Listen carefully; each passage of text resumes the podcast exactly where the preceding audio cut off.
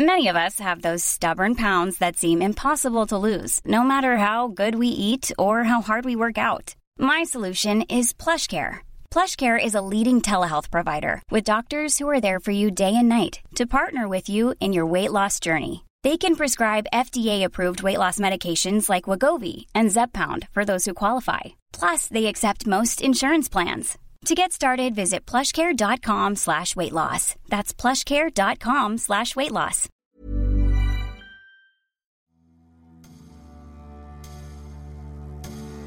Émile Zatopek et Alain Mimoun, l'un des plus grands athlètes de tous les temps, face à l'une des plus grandes figures du sport français. Le premier a remporté ses plus fameux succès, avec le second sur son porte-bagages. Jusqu'au jour où ce dernier a fini par connaître son jour de gloire. Plus que des rivaux, ces deux-là étaient des amis, des frères et des personnages hors normes.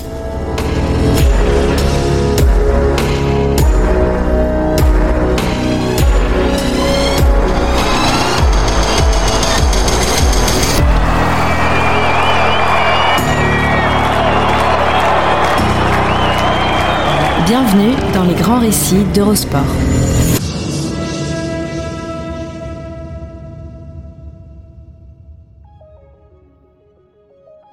Bienvenue dans les grands récits, le podcast d'Eurosport qui vous plonge dans la folle histoire du sport, entre pages de légendes, souvenirs enfouis et histoires méconnues.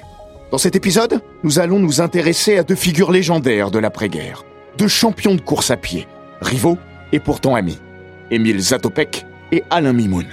À eux deux, ils ont fait six fois le tour de la Terre en courant, à un rythme souvent effréné, frôlant ou dépassant les 20 km heure, et dans une configuration presque immuable.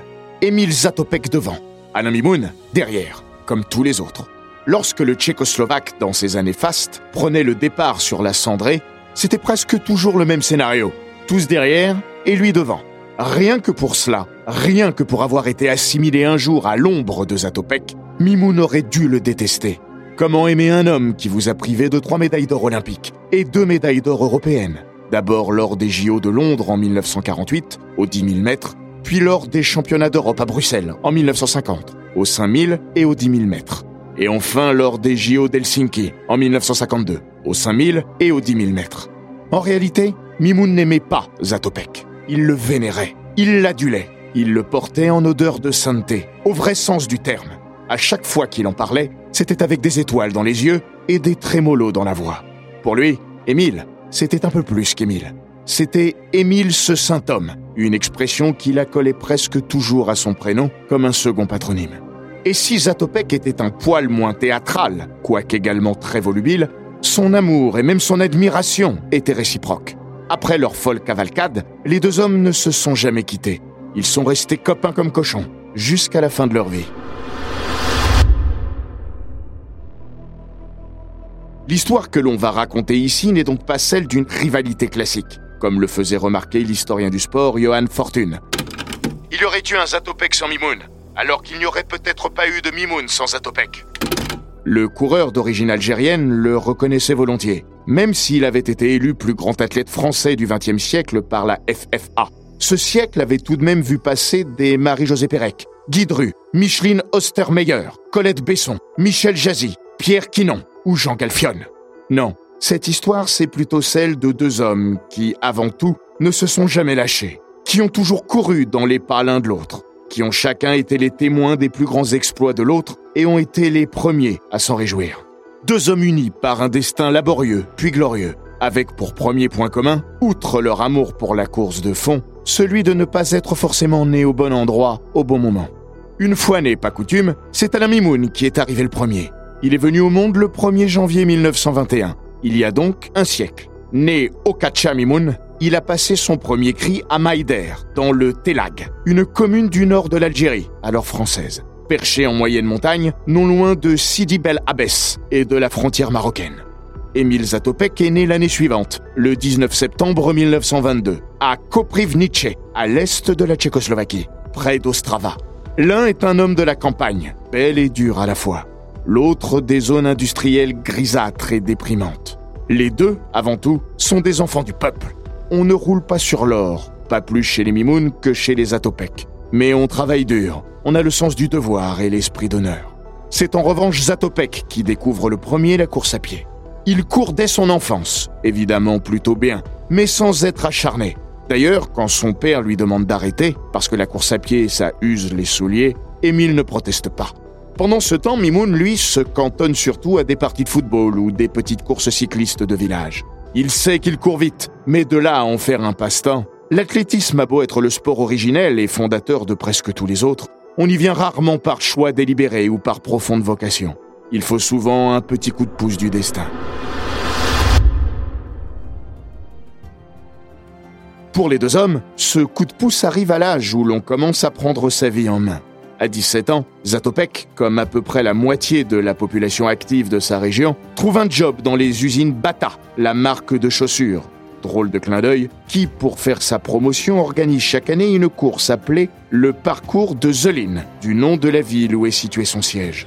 Zatopek, qui suit en parallèle des cours de chimie et n'a plus vraiment la tête à la course à pied, a bord y participer. Il est prêt à tout pour l'esquiver, même à simuler une blessure. Mais ça ne prend pas. Il court, et presque malgré lui, presque sans forcer, s'y distingue. Et puis un jour, lors d'un cross-country orchestré à Breno par la Wehrmacht, l'armée allemande du Troisième Reich, venue occuper la Tchécoslovaquie à l'aube de la Seconde Guerre mondiale, Zatopek se fait remarquer pour de bon. Il termine deuxième en sifflotant et se fait courtiser par un entraîneur local. Émile se laisse tenter. Il s'y met.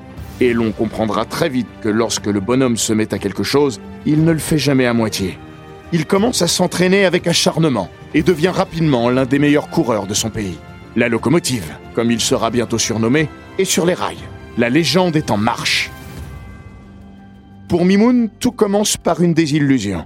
Bon élève au point d'obtenir son certificat d'études avec mention bien, il s'imagine instituteur et envisage de faire l'école normale. Mais il a besoin pour cela d'une bourse qui lui sera refusée parce que, tel qu'il le comprend, priorité est donnée aux enfants de colons. Alain, que l'on n'appelle pas encore Alain, en gardera un profond sentiment d'injustice. Mais c'est là aussi qu'il développe plus que jamais une envie irrépressible de partir en France, ce qu'il appelle la vraie France, parce qu'il est passionné par l'histoire de la mère patrie, et parce qu'il sait que c'est là sa seule chance de devenir un grand homme, selon la prophétie faite à sa naissance par une diseuse de bonne aventure. Or, le moyen le plus simple d'arriver en France, c'est encore d'intégrer l'armée, Mimoun s'engage dans la Légion étrangère à Sidi Bel Abbès. Et c'est là, selon l'ancien journaliste de l'équipe, Alain Bilouin, auteur de sa biographie posthume, Alain Mimoun, toute une vie à courir, aux éditions Solar, qu'il se découvre, lors des épreuves physiques, d'étonnantes dispositions pour la course à pied. Il signe officiellement début 1939 dans l'armée française et incorpore le 19e régiment du génie d'Afrique, lequel se retrouve rapidement missionné dans le nord de la France, où l'invasion allemande menace on peut dire qu'il n'y avait pas pire timing pour s'engager. Mais a posteriori, ce fut pourtant peut-être la meilleure décision de sa vie.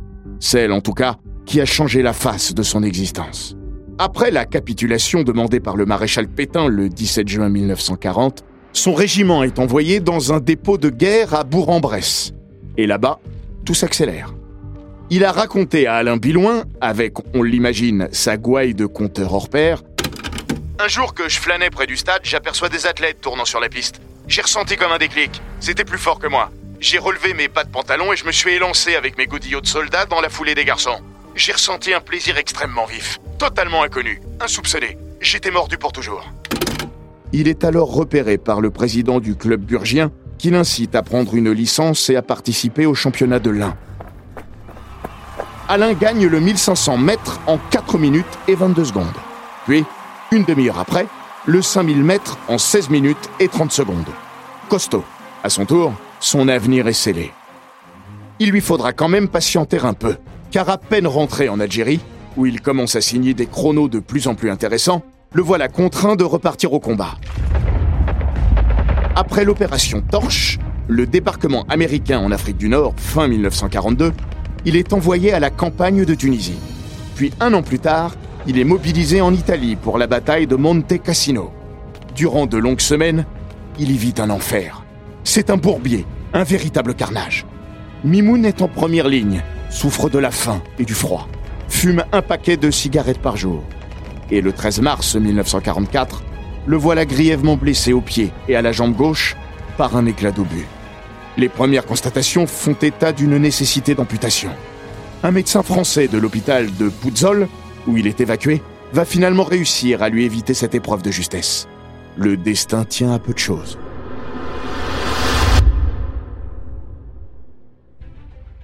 Et pendant ce temps, Zatopek, chez Bata, a tout loisir de s'adonner furieusement à sa nouvelle passion. Ironie du sort, il rejoindra l'armée lui aussi, mais après la guerre. À la fin de sa carrière, il finira même colonel, pour l'ensemble de son œuvre sportive, bien plus que pour son œuvre militaire. Car, disons-le, il n'est pas mal loti.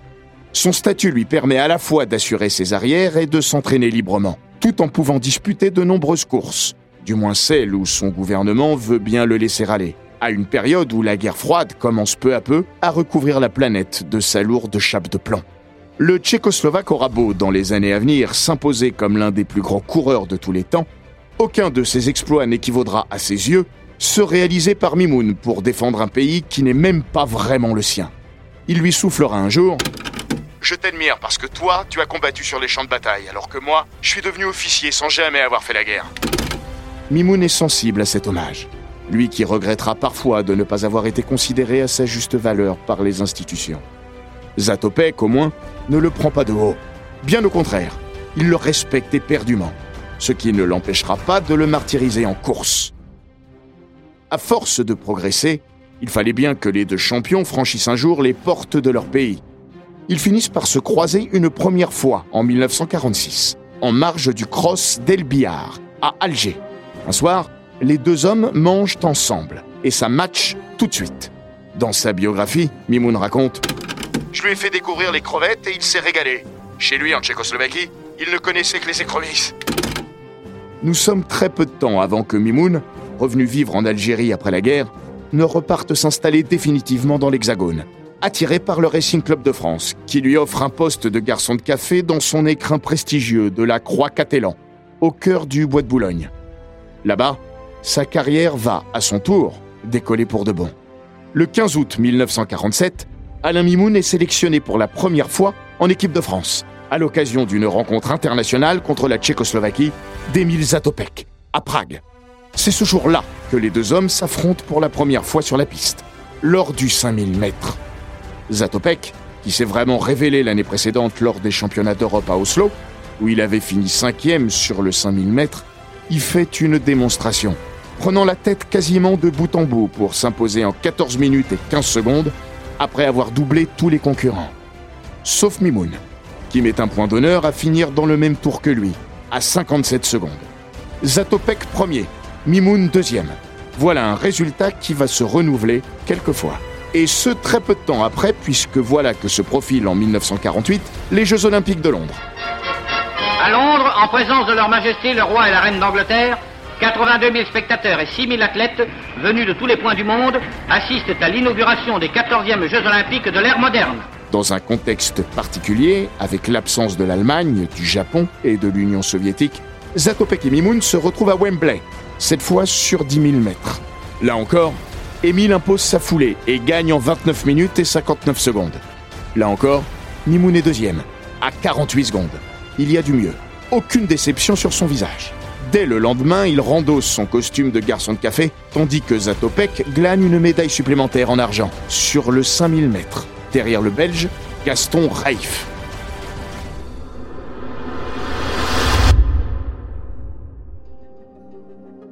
Après ces Jeux de Londres, le monde du sport pressent qu'une superbe rivalité peut naître entre ces deux hommes qui paraissent de l'extérieur si différents. Le style tout d'abord. Celui de Zatopek frappe les esprits. Son style, ou plus exactement, son absence de style. Si c'est incontestablement un formidable coureur, c'est aussi possiblement l'un des plus laids à voir. Et l'on dit ça gentiment, pas seulement parce qu'il y a prescription, mais parce que lui-même en convenait. À ceux qui lui conseillaient de rallier la beauté à l'efficacité du geste, il répondait avec pragmatisme. Je le ferai le jour où le style sera noté, comme en patinage artistique. En attendant, je ne suis pas assez talentueux pour pouvoir courir et sourire en même temps. Ça, c'est sûr qu'en course, Topek ne sourit pas. Dans Courir, biographie romancée du champion, l'écrivain Jean Echenoz le décrit ainsi. Ses traits sont altérés, déchirés par une souffrance affreuse. Langue tirée par intermittence, comme avec un scorpion logé dans chaque chaussure, ramassé entre ses épaules. sur son cou toujours penché du même côté. Sa tête dodeline sans cesse, brinque-balle de droite à gauche. Émile fait aussi n'importe quoi de ses bras, et ses épaules aussi gigotent. Ses coudes levés exagérément haut comme s'il portait une charge trop lourde. Olivier Merlin conclut dans Le Monde Zatopek, c'est la machine humaine lancée dans un mouvement de désordre. Bref, voilà Émile rhabillé pour l'hiver.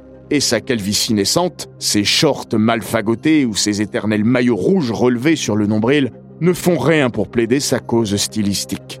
Indubitablement, le petit Mimoun, du haut de ses 1m69, est un coureur plus naturel, plus racé, même si sa foulée rasante n'est pas non plus très aérienne. C'est un coureur plus instinctif aussi, qui dit lui-même n'avoir jamais vraiment de tactique préétablie, sinon celle de suivre le plus longtemps possible Zatopek, qui le dépasse de quelques centimètres, 1m74 en ce qui le concerne. Celui-ci a une approche très scientifique de son sport. Il ne laisse rien au hasard, aime être devant et imposer son rythme irrégulier, tout en rupture, fait de puissantes accélérations et de phases plus tranquilles, pour mettre ses adversaires dans un perpétuel sentiment d'inconfort, et les étouffer à petit feu, avant de les crucifier à l'emballage final. En résumé, il n'est pas vraiment un coureur de train, paradoxal pour une locomotive. Cette manière de courir résulte aussi de sa façon de s'entraîner, là encore assez révolutionnaire. À proprement parler, Zatopek n'a rien inventé. Il observe ce qui se fait de mieux à une époque particulièrement fertile en la matière. Ensuite, son côté chimiste fait le reste, mélangeant à sa sauce les meilleurs ingrédients pour se faire sa propre méthode. Il allie notamment le kilométrage à outrance, cher aux Scandinaves, avec les variations d'allure préconisées par le coach allemand Waldemar Gerschler, considéré comme le père du fractionné. Cela donne des séances de mammouth, des séries de 200 ou 400 mètres répétées 50, 60, 70 fois, jusqu'à 100 fois même pendant une préparation marathon. Quand il court en forêt, il n'hésite pas à le faire rangers au pied, sous la neige ou la nuit, à la frontale, en y insérant parfois des phases de course en hypoventilation. Physiologiquement, il n'est pas certain que Zatopek soit l'athlète le plus doué de sa génération, mais c'est assurément le mieux préparé. Mimoun, qui a toujours été un homme de la nature, se sent de son côté plus attiré par le fartlek en forêt développé, notamment par le coach suédois Gosta Hollander. Mais malgré leurs différences d'approche, les deux hommes ont un autre point commun, leur rapport particulier à la souffrance. En course, comme à l'entraînement, personne n'est capable de souffrir autant qu'eux.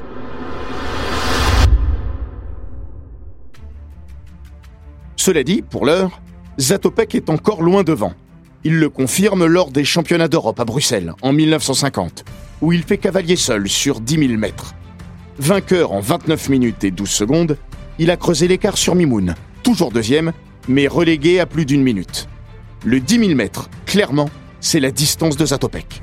Il en restera invaincu durant 38 courses entre 1948 et 1954 et deviendra cette année-là le premier homme à casser la barre des 29 minutes, 28 minutes et 54 secondes plus exactement. En Belgique, tous les regards se tournent plutôt vers le 5000 mètres, où l'on attend énormément de la revanche des Jeux de Londres entre Zatopek et le héros local, Gaston Reif. Mais qui voit-on finalement débouler dans la dernière ligne droite au terme d'un sprint échevelé pour coiffer Reif au poteau et finir sur les talons du Tchécoslovaque, vainqueur en 14 minutes et 3 secondes, Mimoun, évidemment. Deuxième en 14 minutes et 26 secondes. L'indécrottable Mimoun, derrière l'imbattable Zatopek.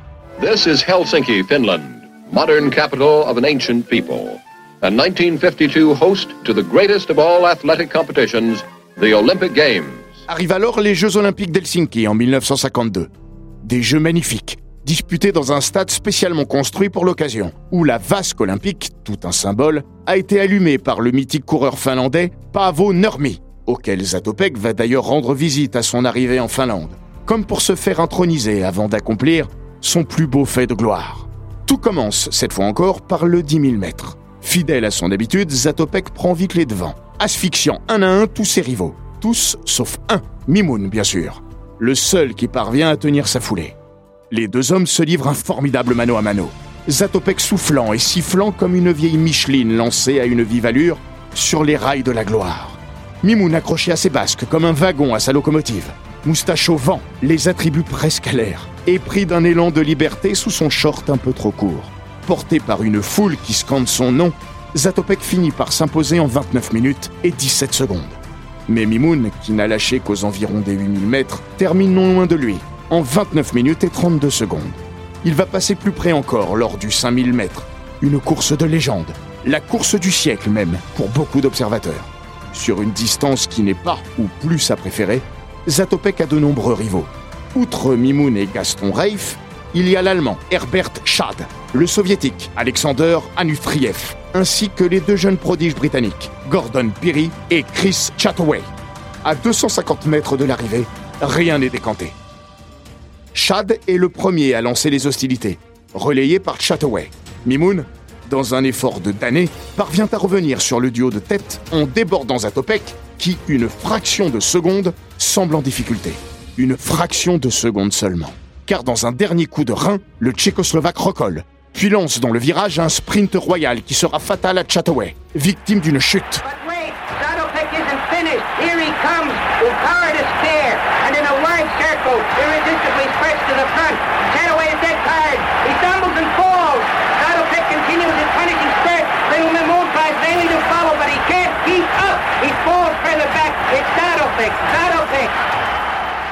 Victoire de Zatopek en 14 minutes, 6 secondes et 6 centièmes.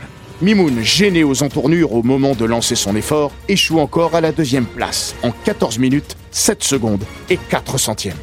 Si près, si loin. C'est peut-être la seule défaite de sa carrière qu'il regrettera. Notamment pour n'avoir pas pris le risque d'attaquer davantage à l'instant où Zatopek semblait dans le dur. Plus que jamais, Mimoun devrait haïr cet homme dont la réussite insolente se conjugue désormais à deux, puisque une heure seulement après ce fantastique 5000 mètres, son épouse adorée, Dana, née le même jour que lui, est sacrée à son tour au javelot. Mais Alain, évidemment, est le premier à congratuler Émile. Vraiment pas déçu de toutes ces deuxièmes places, à chaque fois qu'on lui posait la question, il répétait Non, je m'en contentais parce que celui qui était devant moi, c'était un très grand champion. Émile et Alain, au gré de leur joute, ont développé bien plus qu'un profond respect. Ce n'est pas surprenant de la part du premier. Personnage éminemment ouvert, souriant, toujours plein d'égards envers ses rivaux. C'est plus rare de la part du second, beaucoup plus volcanique de caractère et sélectif dans ses amitiés. Le réalisateur Benjamin Rassa, auteur du documentaire La légende d'Alain Mimoun, sorti trois ans avant la mort du champion, explique Sur la piste, Zatopek est copain avec tout le monde, alors qu'Alain n'a que lui comme ami. Mais ces deux-là se sont choisis. Aussi différents soient-ils, ils ont aussi des choses qui les rapprochent. Ce sont déjà deux gros farceurs avec un caractère solaire un peu enfantin. Entre eux, il n'y a jamais eu aucune tension, aucun coup bas.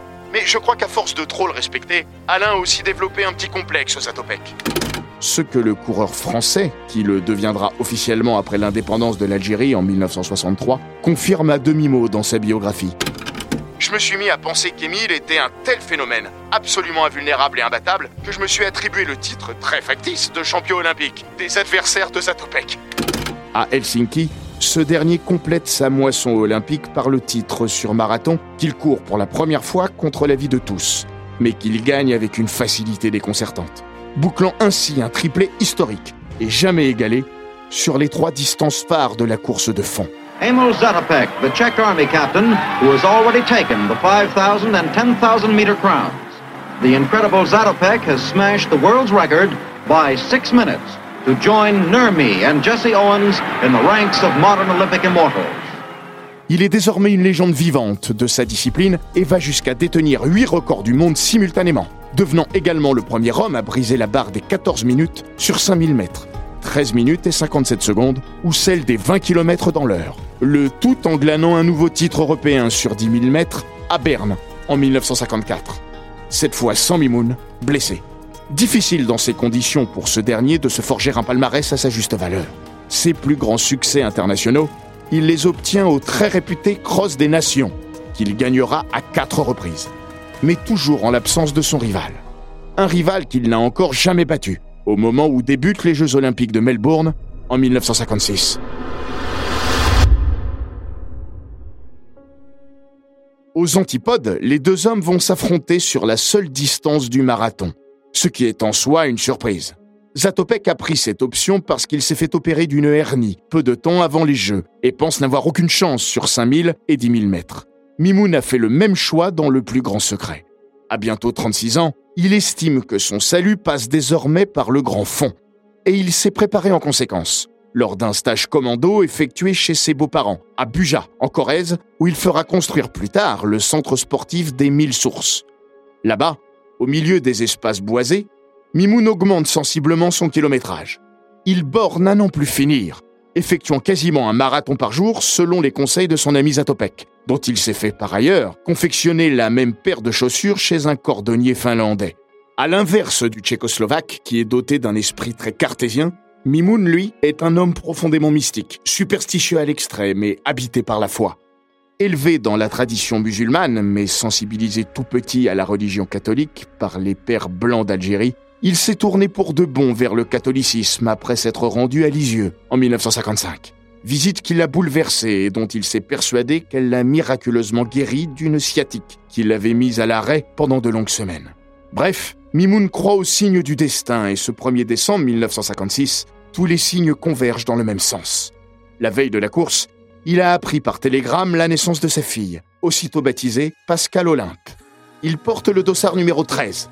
Il a noté qu'un Français est champion olympique de marathon tous les 28 ans, ce qui doit donc tomber en cette année 1956, après les sacres de Michel Théato en 1900 et de Bouguera El Wafi, d'origine algérienne comme lui, en 1928. En plus, après plusieurs jours de pluie, il fait beau et très chaud, 36 degrés à l'ombre, sur Melbourne. Et ça, c'est plutôt bon pour lui. Mimoun, comme à peu près tout le monde, continue toutefois de voir en Zatopek le principal favori. Mais au moment du départ, donné dans l'immensité du Melbourne Cricket Ground, son bourreau des précédentes Olympiades lui glisse une phrase mystérieuse. Alain, méfie-toi plutôt des Russes. Le Tchécoslovaque a senti qu'il ne serait pas en mesure de jouer la gagne et il a adoubé celui qu'il aimerait voir lui succéder, Mimoun.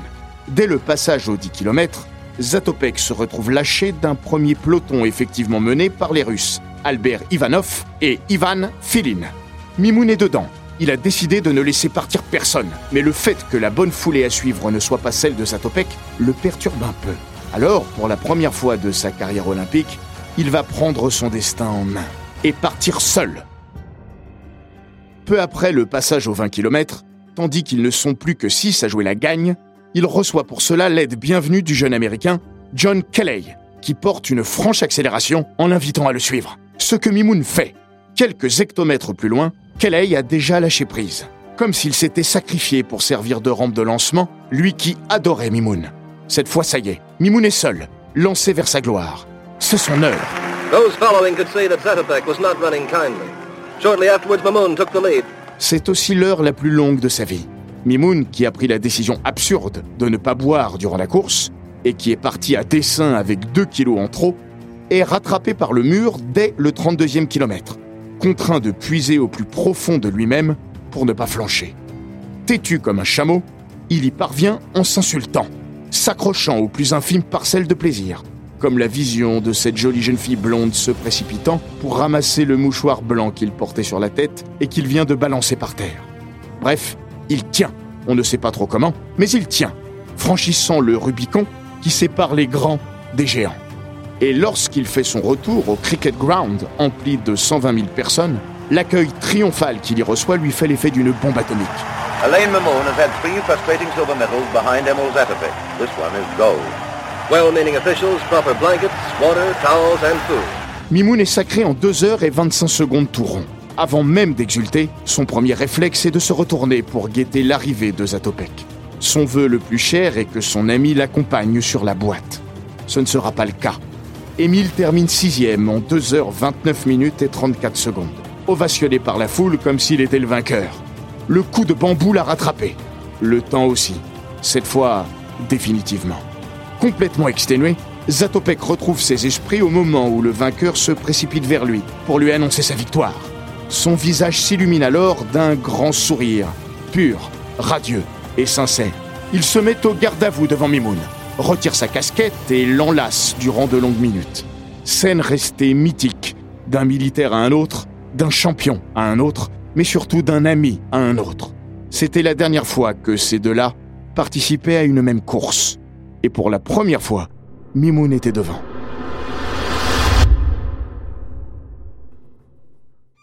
Pour Mimoun, le happy end est d'autant plus beau que le marathon est la dernière épreuve au programme, ce qui permet à l'étendard tricolore de rester longuement hissé en haut du stade olympique. Pour cet amoureux de la France, cet ardent défenseur de la patrie, c'est loin d'être anodin. Dans cet exquis mélange des genres entre la modestie de l'homme du peuple et l'orgueil invétéré du champion hors norme, il déclare Ma plus grande fierté, c'est d'avoir fait flotter le drapeau français en haut du plus beau mât du monde. Moi, qui ne suis qu'un pauvre type. À l'image de ce drapeau symboliquement hissé au crépuscule de sa carrière, Mimoun va être enfin porté au nu par sa nation, qui le fera grand officier de la Légion d'honneur en 2008, sous Sarkozy, et sur un autre plan le nommera conseiller sportif national à l'INSEP. Par un étrange scénario de l'histoire, Zatopek va connaître une trajectoire inverse. À cause de sa prise de position en faveur du socialiste modéré Alexander Dubček lors du printemps de Prague en 1968, il sera déclaré persona non grata dans son pays après le retour au communisme imposé par les soviétiques, dont les chars n'ont pas tardé à envahir la capitale tchèque. Radié de l'armée, exclu du parti, Émile est assigné loin de chez lui à des tâches obscures et ingrates. Gaulliste patenté, Très éloigné de ses idéaux de gauche, Mimoun prend néanmoins publiquement la défense de son ami. Jamais la guerre froide, qui tentera pourtant d'éloigner les deux hommes, ne les empêchera de rester amis. Une fois apaisées les tensions géopolitiques, Mimoun et Zatopek n'ont plus cessé de rester en contact. Le Tchécoslovaque s'est rendu plusieurs fois à Champigny-sur-Marne, dans la fameuse Maison Blanche, baptisée elle aussi l'Olympe, que Mimoun avait fait construire peu de temps après sa médaille d'or, et où il aura vécu plus de 50 ans. Les deux hommes avaient de quoi se raconter, et la barrière de la langue n'était pas un souci. Zatopek, polyglotte confirmé, parlait couramment le français. Loin du cliché des coureurs ascétiques, les deux hommes étaient de bons vivants aussi. Mimoun possédait, dit-on, l'une des plus belles caves privées de Paris, héritage des années d'amateurisme, où ses victoires étaient souvent récompensées, à défaut d'argent, par des caisses de vin. Malheureusement, tout a une fin. La dernière fois qu'Émile et Alain se sont vus, c'était à l'occasion d'une manifestation de l'UNESCO à Paris en 1997. Par la suite, la santé de Zatopek s'est rapidement dégradée, jusqu'à sa mort le 22 novembre 2000, à 78 ans. Mimoun, effondré en apprenant son décès, sera le seul athlète étranger présent à ses obsèques. Lui est resté bon pied bon oeil, quasiment jusqu'au bout, puisqu'à plus de 90 ans, il trottinait encore presque tous les jours près de chez lui, dans le parc du Tremblay. Et puis, un jour, le 27 juin 2013, il a fini lui aussi par franchir la ligne d'arrivée, longtemps après Zatopek. Comme le lui aurait fait remarquer Jacques Anquetil, il avait encore fini deuxième.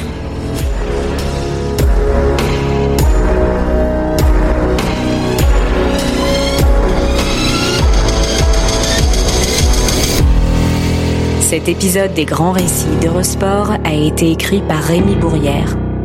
Il est raconté par Florian Bayou, monté par Romain Redon et produit par Bababam. N'hésitez pas à vous abonner, commenter, partager et noter ce podcast sur Apple Podcast, Google Podcast, Castbox, Spotify, Deezer et toutes les plateformes audio.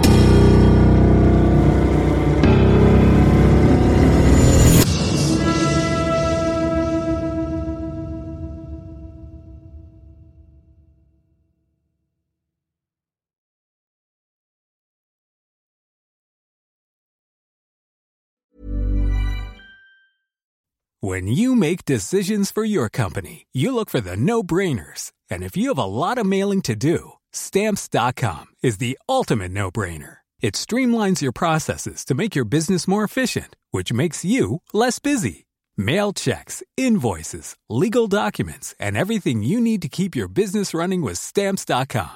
Seamlessly connect with every major marketplace and shopping cart. Schedule package pickups and see your cheapest and fastest shipping options from different carriers. With rates up to 89% off USPS and UPS rates. And with the Stamps.com mobile app, you can take care of mailing and shipping wherever you are. Make the same no-brainer decision as over 1 million other businesses with Stamps.com. Sign up with Code PROGRAM for a four-week trial, plus free postage and a free digital scale. No long-term commitments or contracts.